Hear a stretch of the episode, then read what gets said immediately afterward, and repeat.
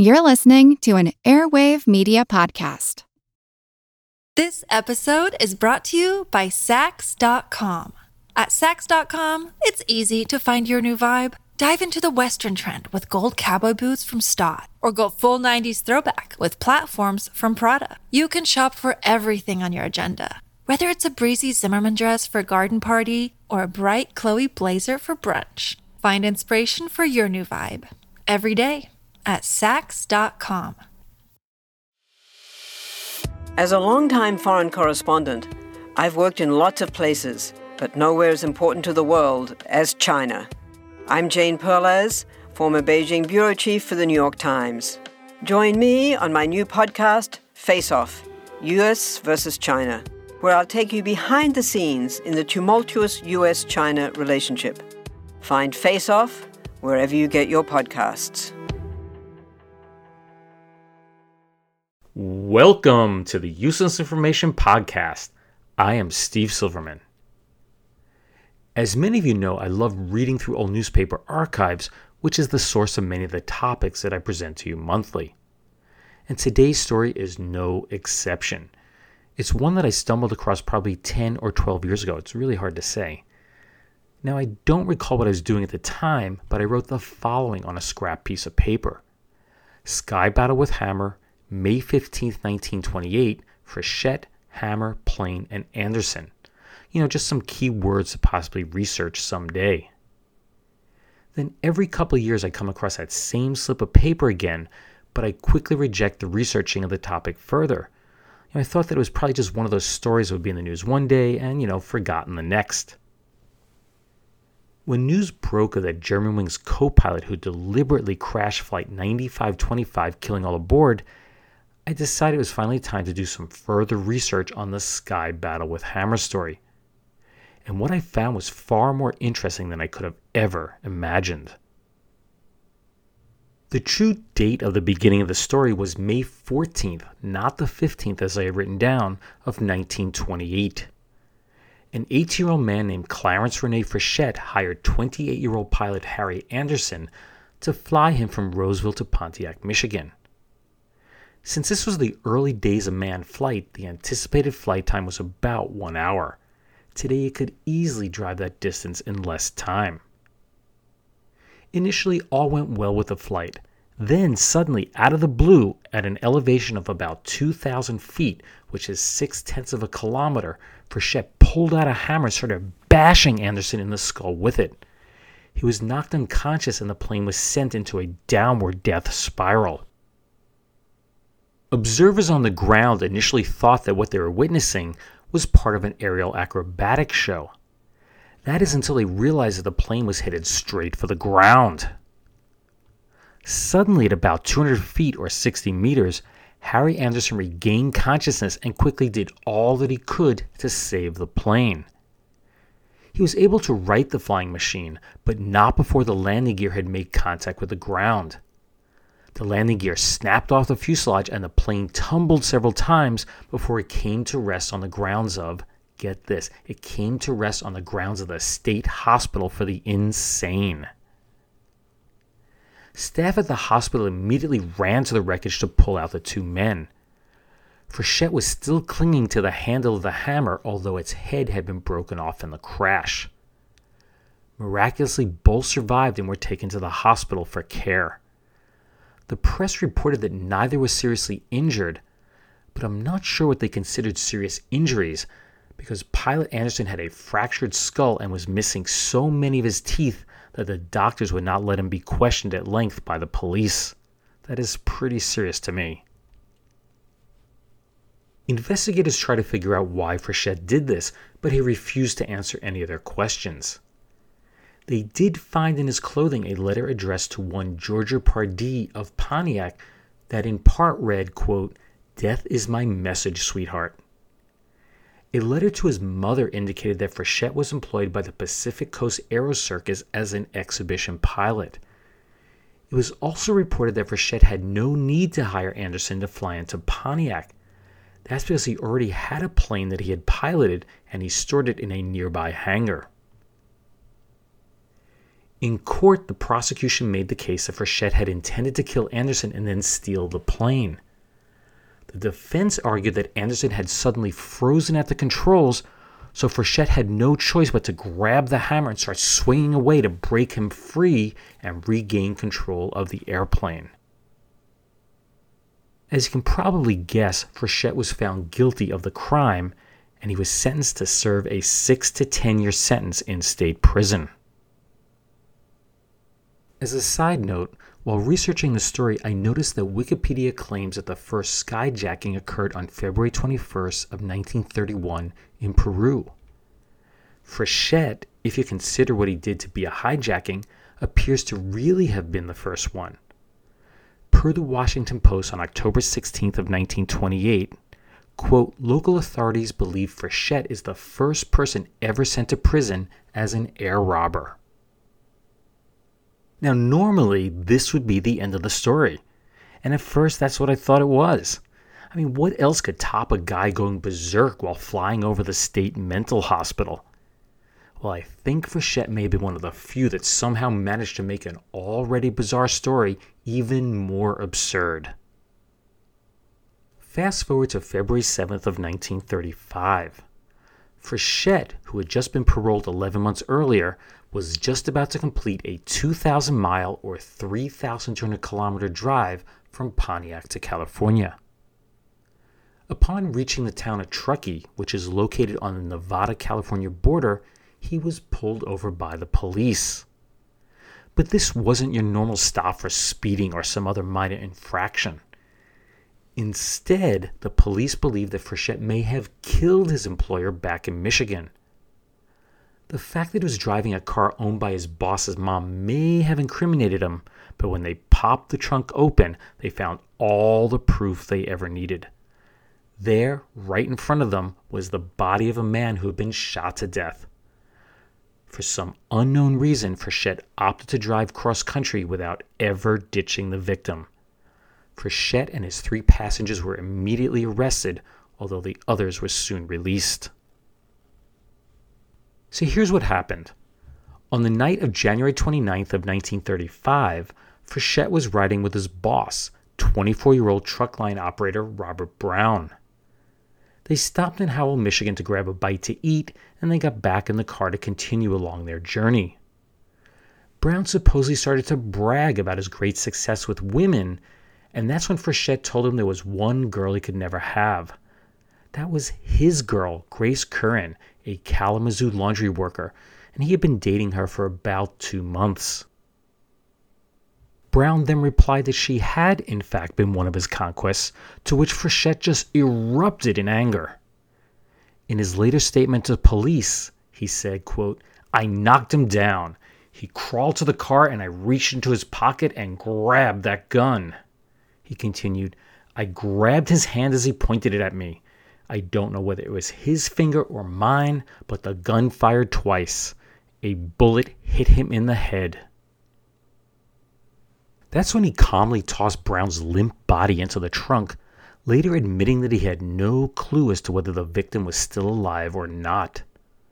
Frechette just knew that if he was caught, he would almost certainly spend the rest of his life in jail, and there was no way he's going to let that happen.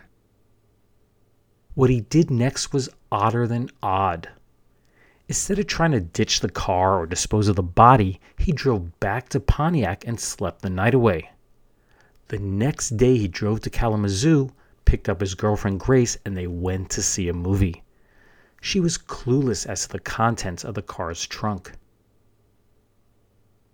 The next day, Frechette decided it was time to hit the road. His plan was to drive out to California, ditch the car and its contents, and hop a boat to China. Upon reaching Chicago, he sent a package to Miss Curran. Inside was a letter that said, quote, You will never see me again. In time, you will find out why. He also included a ring and other jewelry that belonged to her. On Tuesday, February 5th, Frechette mailed a second letter to Grace which stated, quote, did I fix Bob? Keep it secret, dear, as my life depends upon it. You will hear more about it later. On the same day, he robbed two drugstores and a restaurant for a total of $41. That would be about $710 today. Upon reaching Salt Lake City, he parked the car and its ghastly contents on the street while he went into a dance hall to groove the night away, as they say. It was while he was in Salt Lake City that he picked up his three passengers at $6 each to help defray costs. They included a minor named John Rivas, one Mrs. Victor Messenger, and her four year old son Raymond. Along the remainder of the trip, Frechette happily played the radio while politely engaging his passengers in conversation. He explained that the reason for his driving across the country was in an effort to gain more customers for the trucking company that he owned. It was in Elko, Nevada that Frechette made a blunder in his getaway plan. He had sent a telegram to Robert Brown's father asking that $50 be wired to a Sacramento hotel. The message was signed Robert. His dad was suspicious and reported to the police that he believed his son had been murdered. So on the eighth day of Frechette's cross continental journey, he drove right into the trap that the California State Highway Patrol near Truckee had set up to catch him. The police asked an unsuspecting Frechette and his passengers to exit the vehicle and come into the station to warm up. Meanwhile, one of the officers went outside and pried open the trunk to discover its gruesome contents. The next day, he was quoted as saying, I'm sorry I killed Brown during that fight. I was in such a violent rage that I hardly remember what happened. When he boasted that he had relations with a girl that I was going with, I saw red and flew at him two Michigan officers took the train out to California to escort Frechette back home for trial. Their means of transport back to Michigan was the same exact car that Frechette had driven west containing the body. Initially, Frechette planned to claim self defense at trial, but that idea was quickly squashed when it was determined that the murder weapon had been stolen from a Chelsea, Michigan gas station. It had been reported missing shortly after Frechette had left the station six days before the murder. Frechette really had no choice. He was forced to admit that he had stolen the gun. It took a jury six and a half hours to reach a verdict, and on March 28th, Clarence Frechette was found guilty of murder in the first degree. His punishment was to spend the rest of his life in Michigan State Prison. Now, normally that would be the end of the story, but it wasn't. There is one more little piece to this bizarre story. 33 years later, on May 6 of 1968, Frechette was once again in the national news. You see, the Michigan Supreme Court ordered that it be granted a new trial. That's because the judge in the 1935 trial failed to instruct the jury to disregard lie detector evidence that had been presented. But a new trial was out of the question because nearly all the evidence and court records had been lost over time. As a result, Frechette was ordered released from prison. Useless, useful, I'll leave that for you to decide. This episode is brought to you by Saks.com. At Saks.com, it's easy to find your new vibe. Dive into the Western trend with gold cowboy boots from Staud, or go full 90s throwback with platforms from Prada. You can shop for everything on your agenda, whether it's a breezy Zimmermann dress for a garden party or a bright Chloe blazer for brunch. Find inspiration for your new vibe every day at Saks.com. Anything wrong with your feet? Need some Adler shoes or anything? Need some new shoes? Adler? Adler? Adler? Adler.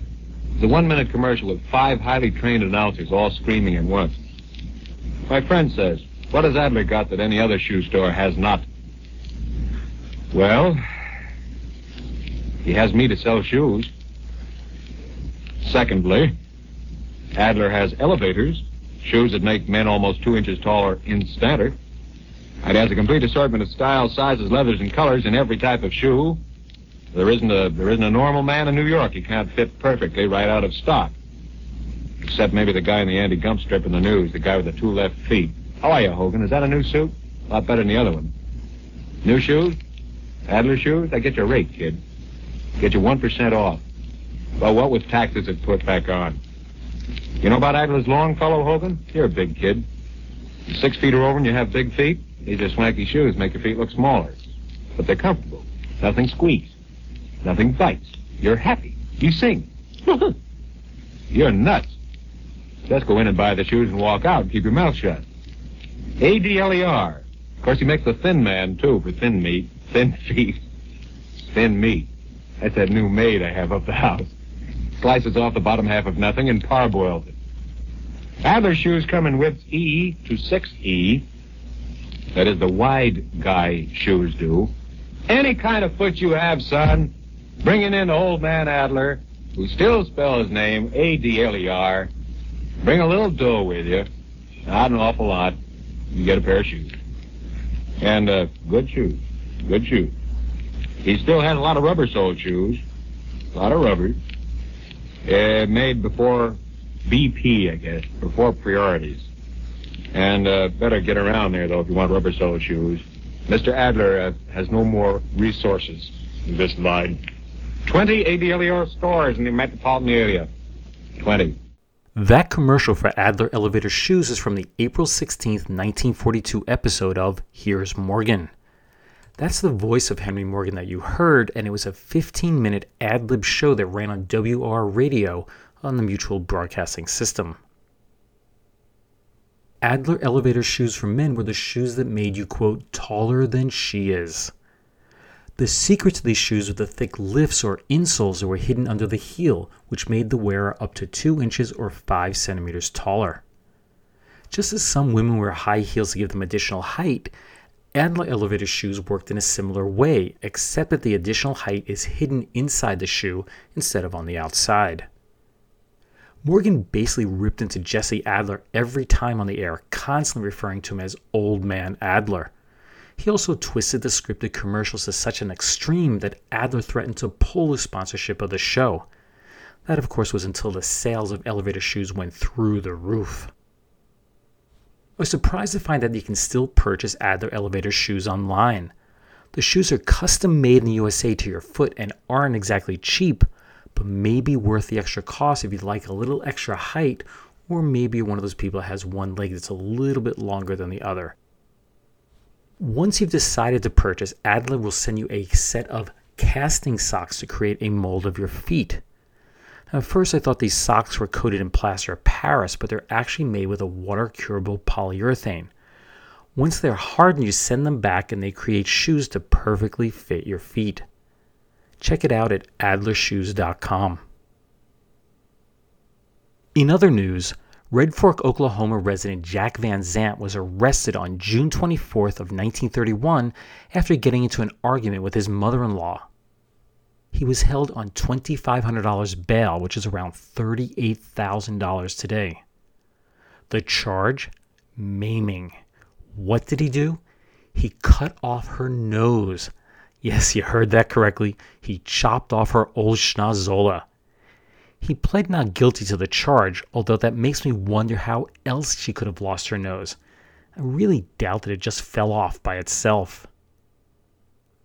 In 1945, 42 year old Victor Samarco was arrested in New York City for failure to pay $1,225, or nearly $16,000 today, in alimony to Mrs. Elizabeth Doyen.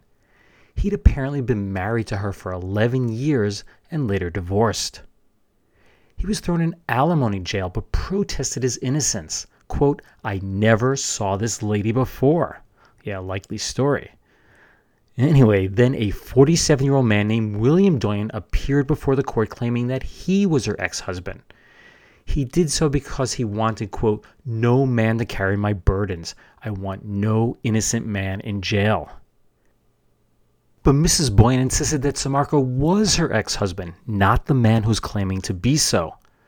Samarco became so enraged by her claim that he challenged her attorney to a fight outside the courtroom. So the judge took the two Doyens into his chambers, where Mr. Doyen proceeded to tell Mrs. Doyen things about the marriage that only he could know. She was finally convinced and said, quote, I made an honest mistake. Sammarco threatened to file suit for $25,000 for his false arrest.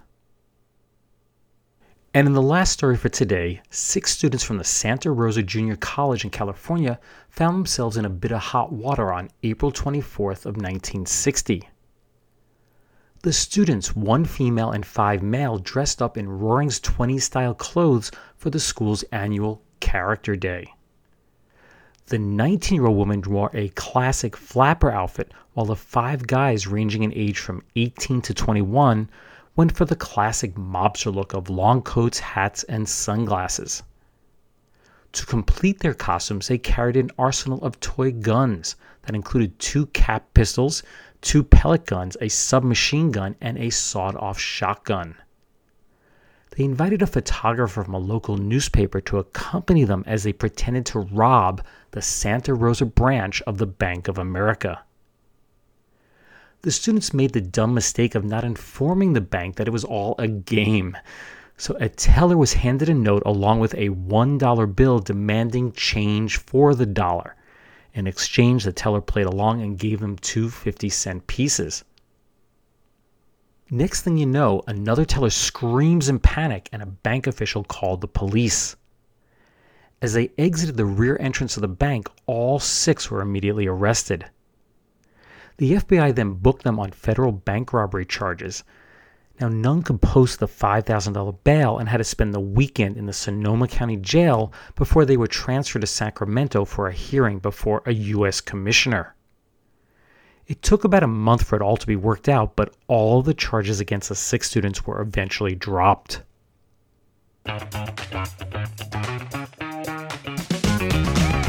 Hey there, I'm Dylan Lewis, one of the hosts of Motley Fool Money. Each weekday on Motley Fool Money, we talk through the business news you need to know and the stories moving stocks on Wall Street. On weekends, we dive into the industries shaping tomorrow and host the experts, authors, and executives that understand them. Tune in for insights, a long term perspective on investing, and of course, stock ideas. Plenty of them. To quote a listener, it pays to listen. Check us out and subscribe wherever you listen to podcasts. Well, that brings this episode of the Useless Information Podcast to a close. You can find additional true stories just like the one that you just heard on my website. That's uselessinformation.org, uselessinformation.org, and in the two books written by me, Steve Silverman. They are Einstein's Refrigerator and Lindbergh's Artificial Heart. Be sure to subscribe to the podcast so you can receive automatic updates when a new episode is released. You can do it for free through iTunes or just about any other podcasting indexing service. You can like the show on Facebook by doing a quick search for the Useless Information Podcast. As for my invention that I mentioned at the end of the last podcast, the Kickstarter campaign, well, it just never quite gelled. So I'm probably going to pull it within the next week or so. I do know that a number of listeners were quite generous with their pledges, and I truly, truly do appreciate what they did. So a big thank you goes out to all of you. Anyway, thanks for listening, and I hope you tune in the next time. Bye. My name is Greg Jackson. I'm a historian, professor, and the creator of History That Doesn't Suck, a podcast that provides a complete overview of U.S. history through storytelling, yet keeps the rigor you'd expect in a university class. Starting with 22 year old George Washington in his first battle, join me for a chronological telling of the United States story, its unlikely revolution, fractious civil war, tenacious inventors, brave reformers, and more. With more than 100 episodes, you can already binge listen your way through the progressive era. Find History That Doesn't Suck wherever you get your podcasts. Hi, I'm Neil. And I'm Ken. And we are from the Triviality Podcast, a pub trivia style game show where a lack of seriousness meets a little bit of knowledge. Join us each week for an hour long game of general knowledge trivia featuring special guests from around the world, plus tons of extra themed episodes. If you want to improve your trivia game, or you just want to scream at us in your car when we get easy questions wrong, then we're the show for you. Find Triviality on all your favorite podcast apps. But you know that because you're already listening to a podcast.